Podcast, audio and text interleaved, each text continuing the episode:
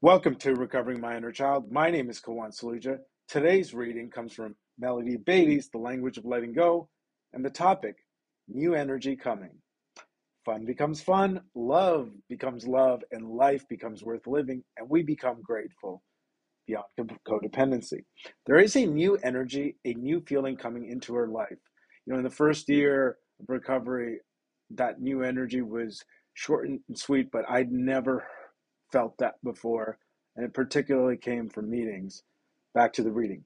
We cannot base our expectations about how we will feel tomorrow or even a few hours from now on how we feel at this moment. Yeah, there was there are two no two moments in time alike.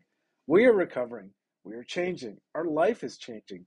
At times things haven't worked out the way we wanted. We had lessons to learn. The future shall not be like the past. The truly difficult times are almost over the confusion, the most challenging learning experiences, the difficult feelings are about to pass. Do not limit the future by the past. God, I remember listening to Tony Robbins say, the past doesn't have to predict the future unless you let it. Um, but lack of power was my dilemma, and I've got it. I need a village for it, and I have a village in the support of the programs and outside now. Reflect on the beginning of your recovery haven't there been many changes that have brought you to where you are now? Reflect on one year ago. Haven't you and your circumstances changed since then? I mean, just moving from Austin to D or DC to Austin and having a car. Sometimes problems and feelings linger for a while. These times are temporary, times of confusion, uncertainty, times of living with a particularly unsolved problem do not last forever. We make these times doubly hard by comparing them to our past you know, or other people's past. And I remember my, one of my sponsors said, one thing you can't change is your past. And I guess I, that I, I guess that means I can change my future. Each situation and circumstances has had its particular influence in shaping who we are. We do not have to scare ourselves by comparing our present and future to a painful past, especially our past before we began recovery recovering or before we learn through a particular experience you know those bad those labels. Know that the discomfort will not be permanent. Do not try to figure out how you shall feel or when you shall feel differently. Instead trust. Accept today but do not be limited by it. A new energy is coming. A new feeling is on the way. We cannot predict how it will be by looking at how it was or how it is because it shall be entirely different.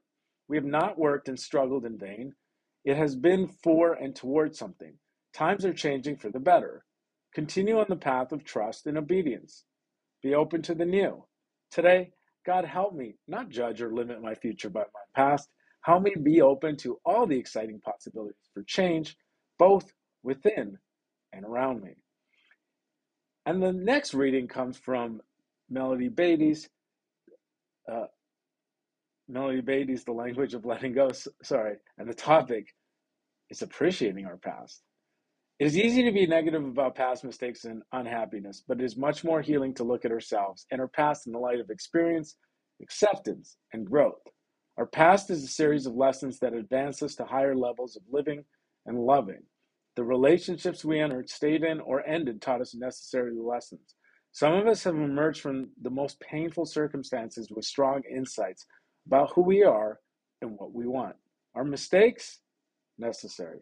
Our frustrations, failures, and sometimes stumbling attempts at growth and progress, necessary too. Each step of the way, we learned. We went through exactly the experience we needed to, to become who we are today. Each step of the way, we progressed. Is our past a mistake? No.